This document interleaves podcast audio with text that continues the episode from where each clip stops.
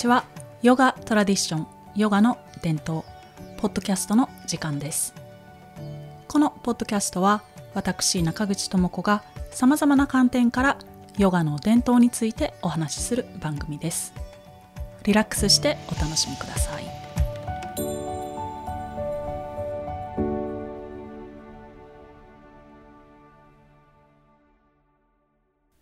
皆さん明けましておめでとうございます。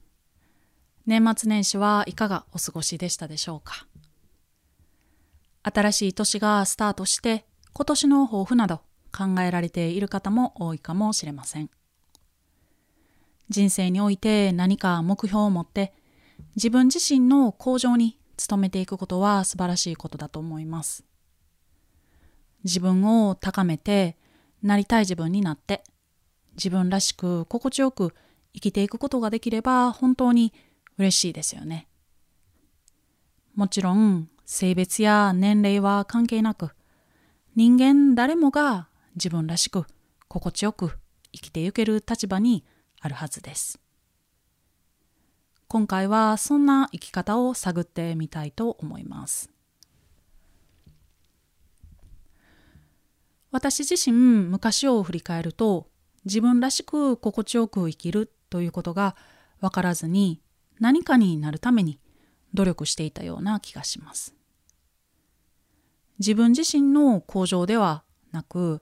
なんだか外側の基準を目指した何かにならなければならないでした。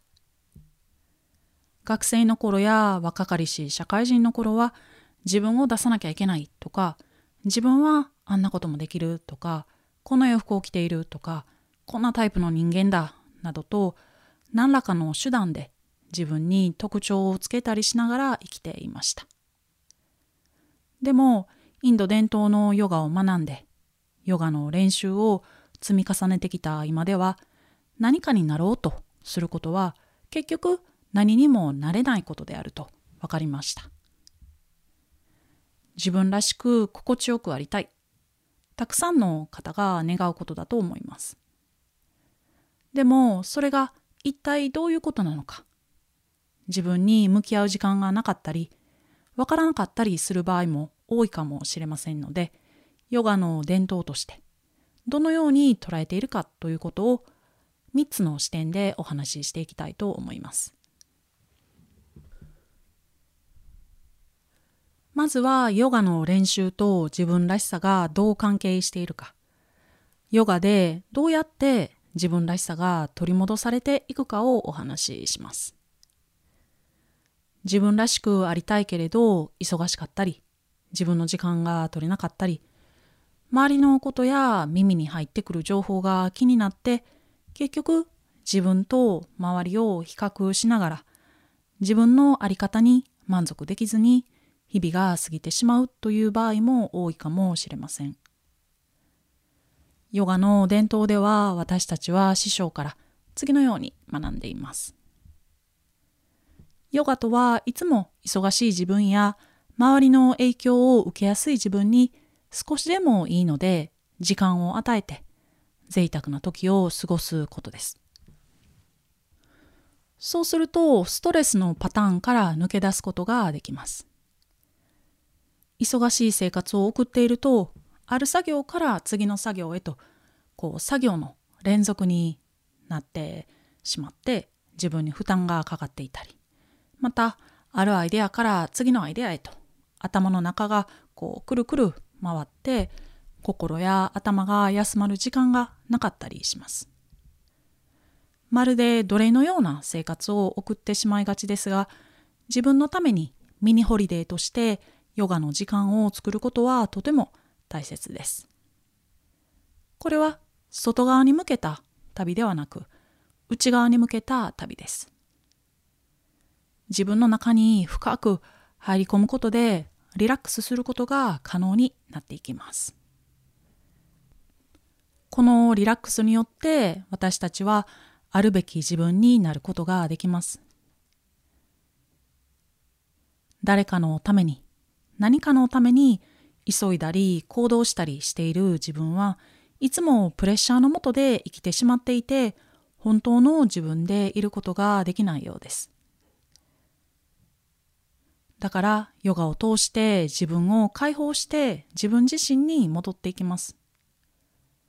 これは外側からハイジャックされていない状況です。伝統的なヨガの練習を続けられている方は外から邪魔されずに内側での深いリラクゼーションを体験されていると思います。外側からのハイジャックがなければ楽になれると発見した私自身の体験をシェアします。ヨガ中の話ではありませんが、とっても単純な体験なので分かりやすいかなと思います。以前イギリスに住んでいて地下鉄に乗っていた時の時に気づいたことなんですが地下鉄の車内にほとんど広告がなくて日本での生活と比べて自分の耳に女性が目指すべき理想像などの情報が長らく入ってきていないことに気づきました。だから自分の心が昔ほど焦っていないんだなと分かりました。日本の電車内の広告では痩せろ痩せろとか今シーズンはあのスタイルの洋服だとかモテる女性はどうこうとすごい数の情報が入ってくると思うのですがこういう情報がないから自分の心が次から次へと変わる流行やアイデアにハイジャックされなくなったんですね。すごく単純な経験なんですが不必要な情報が身の回りにあるとないでは自分の心の状態が全然違うんだなと実感しました。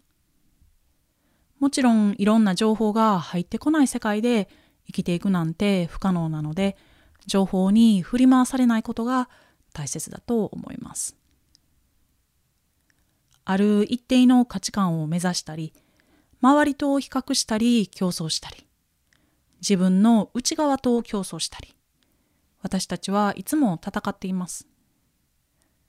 でも、シュリカリのヨガをし始めて楽になったという方が本当にたくさんいていろいろな理由があると思いますがその一つに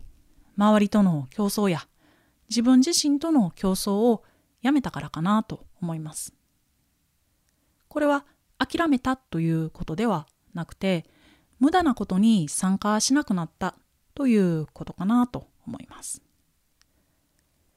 ヨガをすることで自分に向き合い自分にとって必要なことと必要でないことを見極めることができるようになってあるべき自分に戻っていっているのだなと思います。でもこれだと自分に一体何の特徴があるのと思う方もいるかもしれませんので次に2つ目の視点として社会的に見て自分らしいまたはその人らしいと考えられがちな基準というか傾向を見てみたいと思います。例えば自分または他の人をこういうふうに見がちだったりするでしょうか。私はこういう系統の音楽を聴いて、こういう系統の本を読んで、人と触れ合うのも好きな外交的な人間よとか、彼はこういう信念を持って社会的に活躍していて彼らしいわとか、自分の意見を貫き通すのが私らしさよとか。自分は自由に動けて一定の箇所にとどまらないというノマドタイプでフリーに仕事をしてフリーに生きていけるタイプよとかヨガインストラクターをしているからこういうブランドを身につけてオーガニックなものにこだわってこういうライフスタイルを送っているのよとかでも実はヨガの教えに基づいた自分というのはこのようなものではありません。また自分とは何かがわからないからインスタグラムやフェイスブックなどの SNS でどうにかして自分を特徴づけようとして SNS 内で自然な自分とは違う自分のイメージ像や理想像を築き上げるために努力している場合もあるかもしれません。バーチャルな世界に自分の虚構を投稿し続けることに幸せはあるのでしょうか？ある有名なポッドキャスターが SNS のテクノロジーと人間の心についてこう話していたのを覚えています。インスタグラムに歪んだ自分を投影して、いいねをもらって、自分を満足させたいなんて、誰も思っていなかったのではないかと。自分らしいというのが、職業でもなく、着ている洋服でもなく、趣味でもなく、ライフスタイルでもなく、SNS に投影された自分でもないとすれば、自分らしいってじゃあ何なんだろうとなると思います。では、ここで3つ目の視点として自分の基本に戻ってみましょう。自分らしく心地よく生きるためには自分に OK を出すことが第一歩です。この第一歩が難しいんですよね。今の自分、例えば私だったら私は日本人であり、とも子という名前で生きています。この事実に OK を出すことです。でもこれがですね、結構難しく感じる方が多いんですね。私もその一人でしたが、シュリカリのヨガと学びで原点回帰させてもらっている感じがしています。自分のことを認められないから何かになろうとしてしまう悩み。これも世界共通です。わかりやすい例をご紹介しますね。シュリカリアシュラムには本当にいろいろな人が学びに来ます。ホリデー気分で来られる方もいれば、自分を探求するために学びに来られる方もいます。そんな中でコースの最初の自己紹介で、あるアメリカ人の男性が自分の名前をビシュヌと紹介しました。ビシュヌというのはインドの神様の名前でもあってインドで一般的によく知られている男性の名前でもあります。この彼は希望を胸にアメリカからインドに自分探しの旅にやってきました。降り立った空港でタクシーの運転手になぜかビシュヌと呼ばれたらしくて自分はこれからこの名前で生きていくと決意したそうです。そんなこんなでアシュラム生活を送っていきましたが、彼は最終的には自分は自分として親に名付けてもらった名前で生きることが自分の道であると気づかれたようで、これからはジョージと呼んでねと。これはとってもいい話ですよね。でも今まで呼んでいた名前と違う名前で呼びかけるって結構こっちとしては最初は脳の柔軟性が求められる感じでした。この一例だけではなくて結構いっぱいあって例えば数ヶ月滞在していた確かこの男性もアメリカ人だったと思いますが最初の月に自己紹介した名前と翌月の名前が変わっていてこの彼の場合はなぜか最初の月がアメリカ人っぽい名前。多分本名だったと思うんですが次の月にはインド人っぽい名前になっていました。これは別にグルから授けられた名前というわけではなく多分自己探求の過程での出来事だと思います。これは単に名前を変更しただけという表面的な話ではなくて何かになろうとしてしまってその過程でもともとの自分を大切にできているかもともとの自分を認めることができているのだろうかというような視点でも観察することができると思います。また例えばアシュラムでは出身地も聞き合ったりしますがどこから来たの？という質問に日本出身とかロシア出身となりますがどこからも来てないとか地球から来たと答える方もいたりするんですね。もちろんよく引っ越ししていたり家を手放してインドに来ていたりすると答えが複雑になると思いますし将来火星に人間が住む時代になればそりゃ火星から来たのか地球から来たのかは教えてほしいですよね。でも今のところ地球から来たとかどこから来たわけでもないと答えられる場合って結構自分の国籍や文化を好きになれないケースだったりするんですね。こういう答え方をする人はよくいるんですが例えば一つの例としてある男性は実はロシア出身のユダヤ人なんですが歴史的な事情によって自分の国籍や人種に否定的な固定観念を持ってしまっていて自分の生まれについては認めたくなかったようでした。自分のことが嫌いで名前を変えて新しい世界で生きていくとしても自分嫌いという思いや感情はずっとついてきます。大切なのは例えば私なら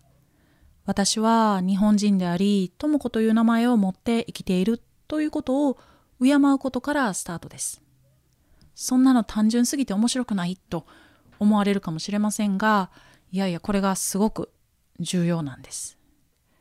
私の場合は西洋人に憧れていたので自分の人生のスタート地点に立つまではかなり遠回りしてしまっていたと思います。東洋人が西洋人を憧れるということについては私自身の経験や考察したいことが山ほどあるのでまた別の機会にお話ししたいと思っています。自分に OK を出すというのはもちろん自分の国籍や名前のレベルにとどまらず自分の命自分の存在そのものに OK を出すということです。自分に OK を出せたらすごく心地いいんです。心地いいはずなんです皆さんきっと想像できると思いますでも私は背が低いとか私はあの人と比べて劣っているとか比較してしまったりしますしまた小さい頃の経験がネガティブだったり小さい頃親からの愛情が不足していたりすると自分に OK を出すことは難しかったりします。でも比べてしまったりネガティブになったりする自分でも自分に OK を出せるように導いてくれるのがヨガです。ヨガでは自分の基本に OK を出すことができるようになっていきます。最初の方でお話ししたように周りから情報がいっぱい入ってきたり周りからのプレッシャーまたは時間のプレッシャーを受けていたりしますがヨガをすることで自分の内側を旅しますストレスが剥がれ落ちて嫌な感情や考え方をこう手放すことが簡単になっていっていらないものが自分から落ちていきます。そうすると自分を敬うことができるようになります。私は無条件で OK ということができるようになっていきます。つまり私はこれができるから OK あれもできるから OK という条件付きではなく無条件に自分に OK を出せます。これまで3つの視点で自分についてお話ししてきました。一つはヨガがどのようにして自分らしさを養ってくれるか。二つ目は社会一般で自分らしいとかその人らしいと考えられがちな例。これを見てきました。三つ目はありのままの自分。基本的な自分に OK を出すという話でした。はい今までのところは大丈夫でしょうか自分らしさについて探るとき最近ではアイデンティティという言葉もよく聞きます子供の発達段階でアイデンティティがどう形成されるかという理論もあるようです。この用語は何も難しい意味ではありません。時代が進むと同時にどんどん新しいカタカナ用語が誕生して一般化されてまるで自分がついていけないような気持ちになることもあるかもしれません。でも実際のところ特に人生論的な教えの場合は日本にもともとある教えや概念がカタカナ用語でいかにも新しくまたいかにも私たちが目指すべき新しい時代のゴールのように打ち出されてしまっていることが多いです。このアイデンティティという言葉の意味や考え方もインド伝統の教えの中にもちろん日本の伝統の教えの中にずっと存在しているものです。アイデンティティとは西洋から輸入されてきて心理学や社会学の分野で使われている言葉です。日本語ではこの英語の直訳的に自己同一性と訳されていたりして意味がちょっと分かりにくいですが他にもこう自分自身を見つけることとか自己の確立とかまた社会との関わり合いの中での自分の在り方などいろいろな説明があります。健康な心を持っていれば誰もが自分に満足して生きていきたいと思っているはずです。だから私たちは自分らしさをいろいろな方法で探ります。新しい趣味を見つけたり、自分を探す旅に出かけたり、名前を変えてみたりと、自分に向き合ったり、自分に背いたり、自分を社会との関係で考えたりと試行錯誤をしながら自分のアイデンティティを見つけようとします。ヨガの教えでの自分とは、アイデンティティや個性として一般的に知られているような考え方ではなくて、もう少し哲学的な視点が含まれていて分かりづらかったりするんですが、基本は不必要な考え方や固定観念、自分への否定的な考え方などを取り除いた自然な自分のことです。先の3つの例を通して探ってきたことが基本です。もう一度この3つの例を簡単に復習してみます。ヨガを練習することで外側からハイジャックされていない邪魔の入らない純粋な自分に戻っていくと。また職業や資格人間のタイプではなくそれらを取り除いたところにある自分のこと。また、基本的な事実。例えば、自分の国籍や育ってきた文化。また、自分の名前を認めることができる。もちろん、これら以外にも、無条件に自分の存在を自分で認めることができると。外側からのプレッシャーや不必要なアイデアや固定観念。自分への否定的な考え方などを取り除いていくと自分らしさがなくなってしまうのではなくなくなるどころかどんどん人間らしさが出てきますどんどん気持ちいい自分に出会えます今まで築き上げてきたことや今の皆さんの仕事が無駄というわけでは決してありません。ノマド的に生きていても子育てに専念していても会社で働いていても、ヨガの指導をしていても、SNS で情報発信をしていても、何をしていても自分らしく心地よく生きることができれば、自分の生活スタイルや生き方が自分を飾り立てるものではなくて、むしろ自分自身を人間として成長させてくれるものになっていくのではないでしょうか。男性であれ女性であれどんな仕事をしていてもどんな人生を送っていても人間として気持ちよく生きていくことができれば本当に幸せだなと思います社会的役割でも人間のタイプでもない自分らしさって形がないようで分かりづらいと思うので私がその一人一人のその人らしさに気づかせてもらえるそんな場面についてお話しさせていただきます。例えば最近ですとオンラインのレクチャーのクラスで皆さんの話を聞いていたりすると一人一人がそれぞれの経験に基づいて異なることや似たようなことを話していて誰かが際立った特徴を持って個性が輝いているということではなくてこの人よりあの人の方が優れているということでもなくて。現実的に一人一人が貴重な経験をしているということ。そしてその経験に基づいた話をしているということ。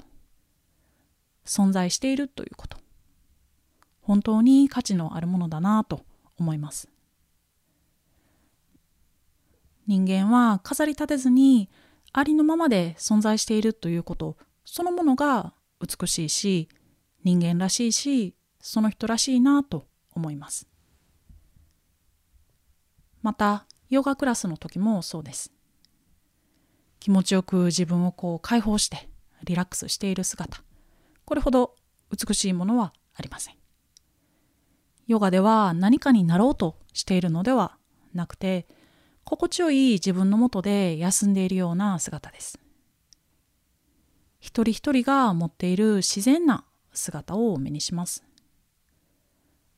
雑誌とか SNS で描かれがちな作られたイメージではなくて洗練された人間の姿です。いつも生徒さんのアーサナ姿を見ているヨガ指導者の皆さんはきっと同じような経験をされていると思います。はい。では、えー、この辺りで締めくくりに入っていきます。今回は自分らしく心地よくというテーマでお話ししてきました。ヨガ指導者であってもなくても人間誰にとっても大切なことだと思います。私がこれまで学んできた経験ではその道を極めていくには専門的な勉強ももちろん必要ですが